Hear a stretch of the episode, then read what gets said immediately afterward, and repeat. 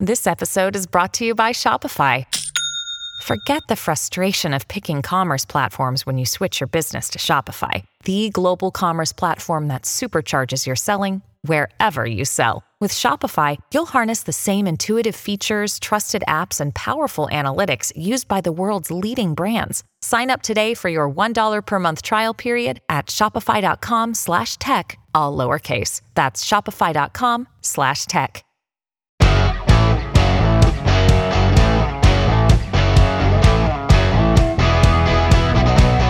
Coming up on today's show, it is over. Liz Truss, the shortest tenured prime minister in the history of the U K, gone after forty-five days. We'll also talk about TikTok, how educators are using it.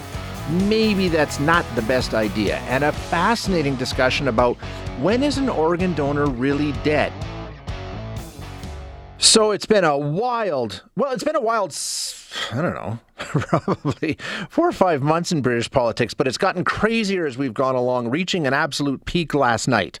Um, with, I mean, some of the stories coming out of Westminster were crazy. Like, this person had resigned. Oh, no, they didn't. This is a confidence vote. Oh, no, it's not. I mean, it was nuts. It was absolute nuts. I don't think anybody really knew what was going on. In the end, as it all gets wrapped up today, Liz Truss is out. She's only been Prime Minister of the U K for a grand total of forty-five days. She now becomes the shortest tenured Prime Minister in the history of the country. Gone. Um, so what's next? I, there's all kinds of amazing stories about that, too. So let's try and get a bit of a breakdown here. We're going to chat with Nicholas Allen, a reader in politics at Royal Holloway University in London, England. Uh, Nicholas, thank you so much for your time. I appreciate you joining us. Pleasure. Pleasure. Let's just start by going back through the very short, stormy tenure of Liz Truss and, and her downfall. I mean, she only took over from Boris Johnson forty-five days ago, and she was really ambitious, and it turned to be uh, uh, her undoing, right? Yeah, I mean, it, it's. I'm afraid your, your introduction almost doesn't do it justice. It's been completely nuts. um, It, completely insane. I mean, Harold Wilson said, the former British Prime Minister, a week is a long time in politics. I mean, at the moment, a morning is a long time in British politics. It's absolutely crazy. I mean, my goodness, yes, it, it all... forty-five days ago, so much has happened then. The Queen dying. Um, yeah. I mean, that in itself took up a large chunk of it. It makes you... So the wheels began falling off fairly quickly shortly after that, once the funeral had passed. And the mini budget, or really a budget, but it's called a mini budget, was announced by her then Chancellor of the Exchequer, essentially giving up um, billions of unfunded uh, tax cuts. Yeah, yeah. And it, it was that that this, in a sense, it was it was a move that had been trailed in her leadership campaign. She she was elected Conservative leader in part because she promised this optimistic tax-cutting agenda, but the what, the extent of the cuts, the, the, the billions that were sort of unfunded, unaccounted for, the fact that it was done through sleights of hand by not publishing Office for Budget Responsibility paperwork to uh, predict what was going to be the consequences, the fact that she'd, um, her government had sacked the senior civil servant in the Treasury, Uh, who might have been regarded as a possible obstacle for this kind of courageous announcement. I mean, it just, it set the, the markets... Um, yeah, they crashed. It set... Uh, completely. I mean, you tanked the, tanked the pound on the markets. It tanked um, confidence in... voters' confidence in the government, and it ultimately tanked Conservative M Ps' confidence in the Prime Minister. I mean, uh, what a roller coaster. And... Yeah, I mean, forty uh, the shortest premiership in British history, and uh, one of the most eventful, shall we say. So uh, uh, I don't know how it got to the point. What happened last? Do you understand what what went on yesterday that led to well, this? I mean, it was. It sounds like it was completely bonkers. It was. It was completely bonkers. I mean, I, I, I've been.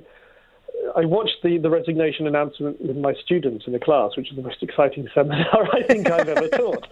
I mean, you, you, if you go, I think you need to go back to next Friday. I know that seems like ancient news now, but next, sorry, last Friday, not next Friday, last Friday, uh, Liz Truss sacked her Chancellor of the Exchequer, the man who announced the unfunded tax cuts. He was brought back in a hurry from New York and summarily dismissed. That led to a run in, on Theresa May, uh, sorry, Theresa May, a run on Liz Truss and a run on confidence in her. And she appointed Jeremy Hunt as the new Conservative Chancellor. He sort of steadied the ship a little bit. Um, he's seen as a sort of a, as a, a more pragmatic, more sensible politician than Kwasi Kwarteng, the former Chancellor. He immediately sort of started talking to the markets, trying to, to calm things down. Then on Monday, there was an urgent question in the House of Commons about the sacking of Kwasi Kwarteng. Liz Truss did not answer that question. She sent in Penny Mordaunt to answer it on her behalf, which, of course, got tongues wagging about what on earth was going on there. Then there was the um, sort of a, an almost a mini, mini budget to undo the damage of the mini budget that Jeremy Hunt announced in a short statement. And by this point, it looked like she was potentially, well, certainly not out of the woods, but things had calmed down a little bit. Tuesday was almost banal. And then Wednesday morning was great. Nothing happened Wednesday morning. And then Wednesday afternoon, firstly during Prime Minister's questions, uh, Liz Truss U-turned on a U-turn. So originally Jeremy Hunt had uh, said that we're not going to rule out how pensions increases are tied to inflation. Liz Truss then said, no, we're absolutely going to increase um, pensions in line with inflation. There then followed the sudden, unexpected sacking of Suella Braverman, the Home Secretary, who who had l- leaked a, a government document on her pro- or you know, used her private email account to send someone who shouldn't have received a government document a government document. And then, where are we? Thursday, yes. So this was all yesterday afternoon. And then, of course, there was a vote in the House of Commons on something on fracking. Basically, the Conservatives had campaigned against doing any more fracking in their twenty-nine manifesto. It's something that a lot of Conservative M Ps in rural seats really don't like. You don't tend to get fracking in urban areas where Labour does well. You tend to get it in Conservative seats. And the government had then made, apparently made the confidence vote, so M Ps had to absolutely vote against um, the Labour motion saying that yeah. we should ban fracking. And then, then the, uh, towards the end, it was suggested that maybe they hadn't made it a confidence vote. And then there was a lot of argy-bargy in the division lobbies in the House of Commons when there were, you know, apparently, I'm not going to swear on radio, don't worry, but the, the Deputy Chief Whip and yeah. the Chief Whip both resigned, with the Deputy Chief, Chief Whip actually saying, I've I've effing, had enough of this effing nonsense to all intents and purposes. Yeah. But then they didn't resign, they unresigned, and, oh, I mean, absolute pandem. It was a farce, the, the absolutely farce. I've never in my life seen anything approaching this in British politics. I mean, it's... Talk about a banana, rep- yeah. I mean, banana republic. Absolutely crazy. Yeah, Sadiq Khan today oh, said yeah. the, the the laughing stock at the International Mayors Conference he's attending. I, I think, um, I, I mean, I don't. I think people are shell-shocked. People at Westminster are shell-shocked. People watching Westminster are shell-shocked. It's, it's, yeah, abs- it, you, you couldn't have lifted out, it, it's... a more absurd plot yeah, than exactly. what you would get in, in a satirical comedy. But but it's not over, Nicholas. I mean, you're talking about an absurd plot. I'm hearing Boris Johnson could be the Prime Minister again next weekend. Is that, I mean, is this, there's some well, truth there, right? He says he will be interested well, in doing that. I it's it's I've not heard anything directly from him. As far as the last thing I knew of his whereabouts was via Twitter that he was on a beach somewhere in the Caribbean. the, now... It's lots of, I mean, inevitably lots of rumour and speculation. This is going to be a one-week leadership contest. It's yeah. going to be done very, very quickly. I imagine the Conservative Party would like it done even quicker. So there will probably, I, I haven't heard yet what's, how they're going to organise it, but I wouldn't be surprised if they raise the nomination threshold to make it much harder for non-serious candidates to stand. They, they want it over as quickly as possible with the smallest number of very plausible candidates. Now, Boris Johnson may or may not fancy his chances. He, it may be that he's still sunning himself on the Caribbean and laughing his... Yeah, he might do it for just for a lark, Nicholas. I could see that. He he might do, but he's got nothing to gain by doing it. He he he will suddenly spe- won't be able to start earning, or he'll have to stop taking hundreds of thousands of pounds for giving speeches, which he needs. He needs the money, and also whoever's going to become Prime Minister next, the next Conservative Party leader, is is doomed to fail. I yeah. think that the, the likelihood of the Conservatives winning the next general election, given the way the polls are at the moment, given the way the economy is likely to go, given all the other challenges that they're going to be dealing with, I think is next to zero. So Boris Johnson has nothing to gain by coming back. He's also absolutely tainted. I mean, the guy left yeah. because he fell on a sword that he had planted in the ground with his frequent and myriad ethical lapses. The, the guy is was not morally fit to be Prime Minister, and a lot of Conservative M Ps know that. So I, I, I wouldn't be too excited about maybe him coming back. I mean, if he does, then I think we deserve to be dressed up as a, as, a, as the international jester, frankly. Um, but there are other other serious, uh, more perhaps more realistic candidates. I mean, Rishi Sunak, who was the defeated candidate um, in the most re- in, in the last contest against Liz Truss. Uh, lots of speculation about him standing. Lots of speculation about Penny Mordaunt. She stood in yeah, for Theresa yeah. May when Tre- sorry Liz Truss, not Theresa May. Liz Truss when Liz Truss was not hiding under a desk. That was something else that was talked about. Yeah, yeah. And then um, Jeremy Hunt's not like has already I think ruled it. He says he's out. Yeah, he he's not interested. Uh, Nicholas, you still there? Oh, we lost Nicholas. Um, I wanted to ask him about the fact. I, I think the only way this ends is in a general election. I really do. Uh, I don't know. But, but Nicholas, thank you. Uh, I think that's a pretty good uh, take on exactly what happened in British politics. Um, wild, wild stuff.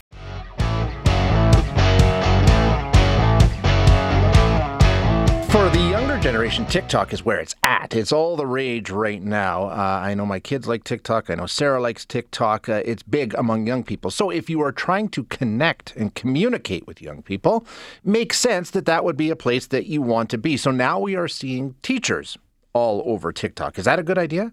Will that work? Let's find out. We're going to chat with uh, Doctor Paul Bennett now, who is the director of Halifax-based firm Schoolhouse Institute, also an adjunct professor of education at Saint Mary's University. Doctor Bennett, thank you for joining us. I appreciate your time. Great to be with you, Shay. So on the surface here, Doctor, it, it makes good sense, right? If if young people are on TikTok a lot and they're really leaning into any specific source for communication, it, it's important that educators be there, right? I can understand that thinking. Yes, but most of it is silly nonsense. Well, that's the thing. And uh, that's, that's the uh, point of my article, which was on TikTok Brain and the neurological changes that have occurred during the pandemic and the effect that it's having on the capacity of not only uh, children but teachers to learn.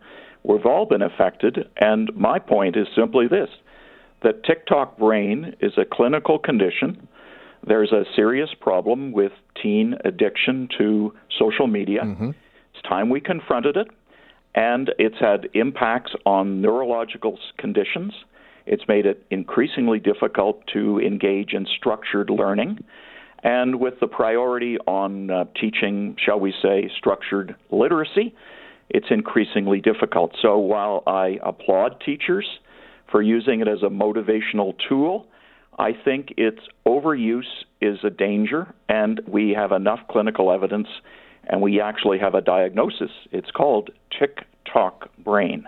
It okay. makes us less inclined to focus, more inclined to jump to conclusions, and to form snap judgments on things. It doesn't leave enough time for serious discussion, and it's affecting our habits of attention. And that's a function of the way that platform has been built, right? I mean, the focus of that pl- platform is engagement and, and quick hits, right? Exactly. But uh, if you think about it, the smartphone is actually an instrument of distraction. Continual beeps, all kinds of messages coming in, a steady uh, flow of uh, tweets, um, text messages. Um, it was actually designed to be disruptive mm-hmm. in the classroom, and yet we're left with technology that we have to adapt for educational purposes. Um, and as you say, that presents massive challenges. Is there a way of doing that? That's the question, I guess, Doctor Bennett. Is there a way of incorporating our smartphones and social media platforms to be a, a beneficial rather than uh, a detriment, as you describe? Yes, of course there is. But the C B C national story that we're talking about here seemed to indicate that it was It was something that was uh, all pleasant and was right. going to be a uh, benefit. And uh, what a wonderful thing it was to see TikTok being used in schools. I noticed they didn't interview any teachers. They uh, certainly uh, did not look at the evidence where um, there's evidence that our brain functions and our capacity to concentrate is, is really at risk.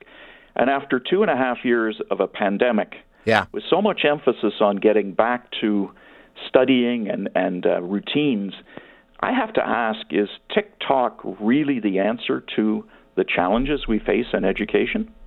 A fair question. Absolutely. But If it's not, and I agree with you that it's definitely not, what is? I mean, uh, because if that, like you say, I mean, it's not just disruptive, doctor. It's really all-consuming. I mean, I've got a, an eight, a nineteen-year-old and a twenty-one-year-old, so they're not in uh, the public exactly. education system anymore. But I know how much time, I mean, they're they're constantly looking at their phone. So it's not just disruptive. It's all-consuming. How do you counter that? Like you're saying, it's it's been damaging. How do we turn that around?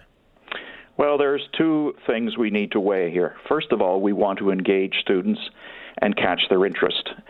That is the value of something like TikTok. Okay. But let's make no mistake about it. It is just an appetizer. It's not the main menu.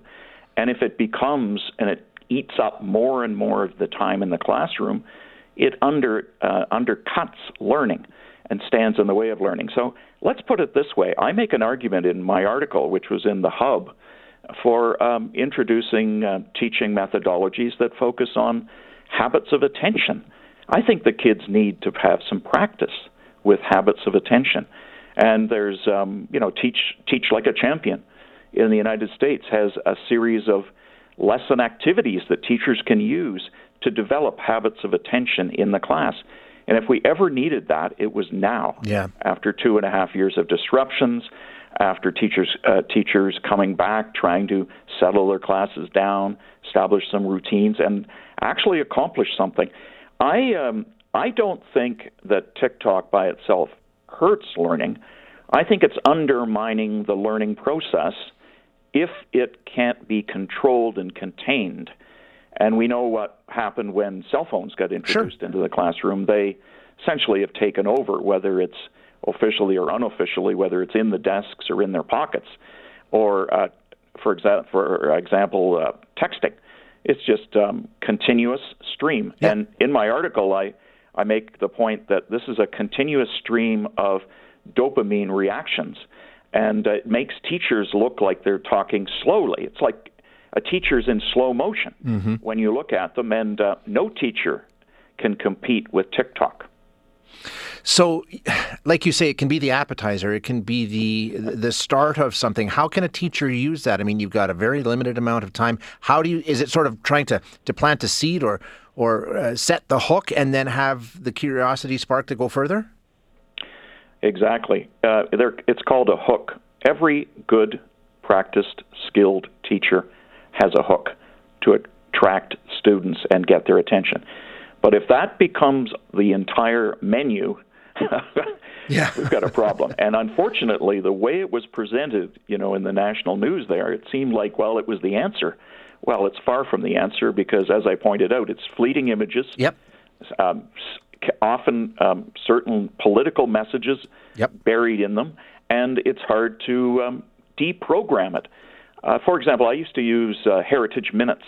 That's one minute of historical um, reenactments. Yep. But it took me at least an hour to break those down, and I was finding that the students didn't get a whole lot out of them. This was grade nine and ten.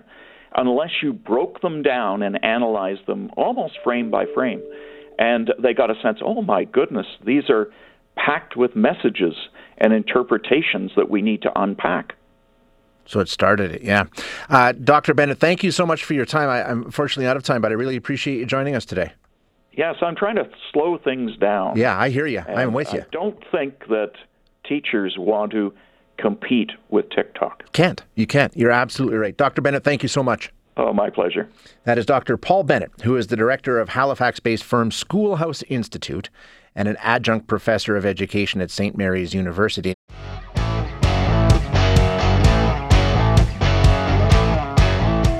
Conversation right now that uh, to me is fascinating. It is. Uh, I won't do it justice as I try and explain to you what we're talking about here, but there's a bit of an ethical debate that is raging in the organ transplant community around the world.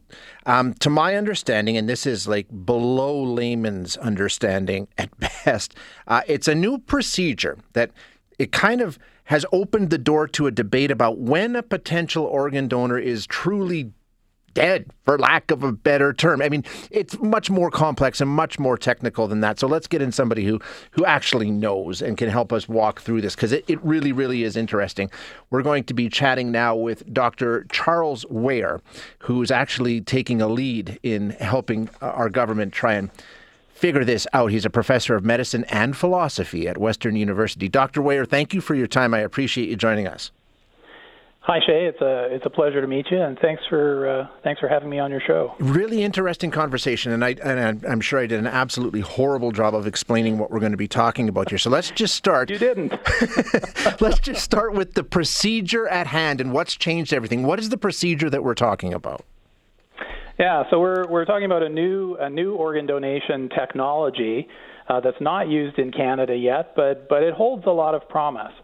So it's it's uh, it's got a big, long technical name, but it's called N R P, and it's a new kind of perfusion technology that seeks to increase uh, the quality and number of organs that, that that can be retrieved. So, so Shay, I'm sure as you know, I mean, there are over four thousand Canadians uh, waiting for uh, on the organ uh, organ uh, on the organ uh, transplant yeah, wait list. Yeah. And uh, there are simply aren't enough aren't enough organs to meet this need. Every three days in Ontario, someone on the organ wait list actually dies waiting waiting for a transplant. So we need to find new and innovative ways to increase the number of uh, organs available for transplant in Canada. And N R P is is a new and and promising technology. And that technology, um, as we said, basically it improves what the uh, the number of organs or the likelihood that the transplant will be successful. It, it basically improves the quality of the organ. Is that a way of putting it? Yeah, no, I think you've got that exactly right. So about three quarters uh, of organs in Canada that are transplanted come from people um, after they've died who who have made a, a decision prior to death to donate donate their organs. An increasing number of those are coming from people uh, who've undergone a planned death in the intensive care unit. So they had a, an illness uh, which had a very poor prognosis, and uh, the decision was made to withdraw life support. Uh, under those circumstances, the respirator is turned off, life support is withdrawn, and the patient uh, has a cardiac arrest.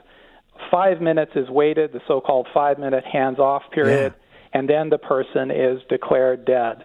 And then, provided that they've consented or their families consented, then uh, they go on uh, to have their organs retrieved.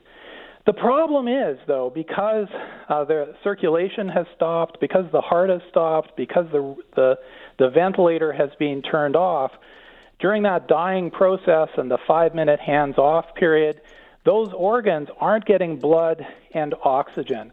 And so a lot of damage is done at that time. And up to seventy percent of those organs actually can't be used to help other people. So this is where N R P comes in. N R P basically involves hooking up uh, a part of uh, the donor's body after death, say the abdomen or the chest and the abdomen, to a machine.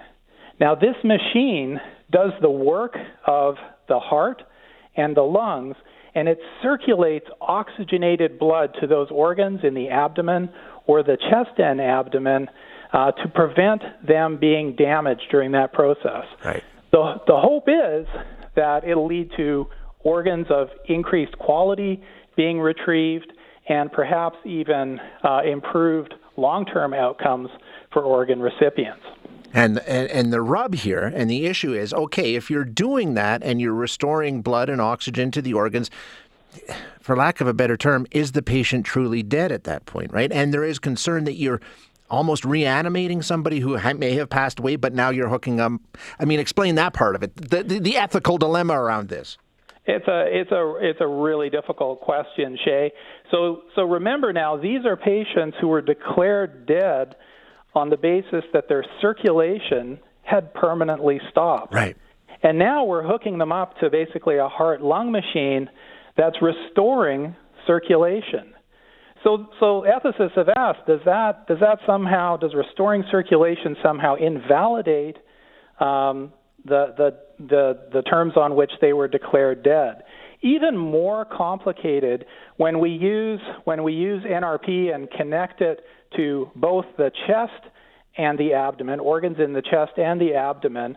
After about thirty minutes of running that heart-lung machine, the donor's heart will actually start beating again. Oh, boy. And, you know, I think many people hearing that would sort of say, well, wait a minute. They were declared dead based on the fact that their heart had permanently stopped, and now you're saying that their heart is going to start again. Were they were they really right. dead? Well, exactly. So oh, now this is uh, technology is emerging, and countries are deciding that very question. And and some have said, yeah, no, we're not, it's just not going to happen here. Right? It, didn't Australia say we're not using this? Yeah, that, that that's right, Shay. Of course, the technology is used in other countries. Spain has been using it uh, for a number of years. The United Kingdom. There are a number of centers uh, in the United States uh, using using N R P. You know, I think in Canada we're taking a more cautious approach, and um, colleagues and I have argued that, that look, you know, um, the most valuable thing here is the trust that Canadians hold in our organ donation system. So whatever yeah. changes we make, we need to make sure that trust is is preserved. So we've argued that, that if N R P is used in Canada, we we ought to start only with the kind of N R P that, that circulates blood and oxygen to organs in in the abdomen, simply because, um, you know, there isn't that problem of the heart starting. It's not going to change what we define as being alive or dead. Well, you know, I think I think a number of things need to happen here, Shay, before before we can really look at uh, beginning to use N R P in Canada. One is we need to take a careful look at, at the guidelines that are in place in order to define death. Yeah. You know, this this technology has really has really changed, has really raised questions of, well, what counts? If if circulation is being driven purely externally by a machine, is is is that what we mean by alive? Uh, I don't know. I mean, I think what we need to do here is, is re-examine those guidelines. There are also questions here of donor safety that I think require um, a closer look. So when surgeons use N R P, they, they take precautions to make sure that blood flow is only restored to a region of the body, and they take steps to make sure that there's no blood flow to the brain. But you know, how do we really know that there isn't blood flow through through alternative um, alternative routes? That really hasn't been examined carefully in other countries. So I think we need very careful studies looking at N R P in a research setting here to monitor the brain to make sure that there's absolutely no blood flow to the brain. Mm-hmm. Because of course, um, you know, if there's blood flow restored to the brain, there's a concern, uh, I think it's fairly un- unlikely, but there's a concern that brain function could become reanimated as a result, and that, of course, would be contrary to the donor's wishes. I, I think, thirdly, there are questions here about consent. Uh, what do families need to know here? If if the if the patient has has consented to organ donation, is that enough? Or, or do families need to provide specific consent to the use of this new perfusion technology? If so, when do we tell them? How much do they need to know? Uh, these are these are all really important questions that need to be addressed before we use N R P in Canada. Yeah, what a, what what a puzzle to be working on, though, Doctor. I mean, it's it's a, it's it really is fascinating, and, and like you say, there are so many different avenues to go down and explore, and uh, it, it's amazing. What do you think in terms of a timeline when Canada may come up with a policy on this? Well, you know, uh, the group that I lead at, at Western University, we're we're working with uh, uh, Canadian Blood Services. We're working with Trillium Gift of Life Network, um, our organ donation organization in Ontario. Uh, we're working with uh, donor family, uh, physicians uh, who care for uh, both donors and transplant recipients in order to work through these ethical issues. We're interviewing um, organ donor families. We're interviewing recipients to ask them the really important questions. What do you need to see to make sure that your trust in the organ donation system is is preserved? You know, my hope would be that, that we would move towards um, clarity on on the definition of, of death uh, in in the next uh, in, over the next year or two, and that we would also see in the research setting potentially the use of abdominal N R P um, to do those crucial studies to make sure that uh, donor safety is is ensured. Amazing. Such an interesting conversation, Doctor. Thank you so much for joining us. Thanks, Shay. It was absolutely my pleasure. Really appreciate it. That's Doctor Charles Weijer, who is a professor of medicine and philosophy at Western University. And imagine in twenty twenty-two having to sit down and come up with a definitive definition of death, and one that we can all agree on. Thanks for listening today. To hear any of our other interviews, you can find them wherever you find your favorite podcasts. And if you like what you hear, don't forget to rate and review us.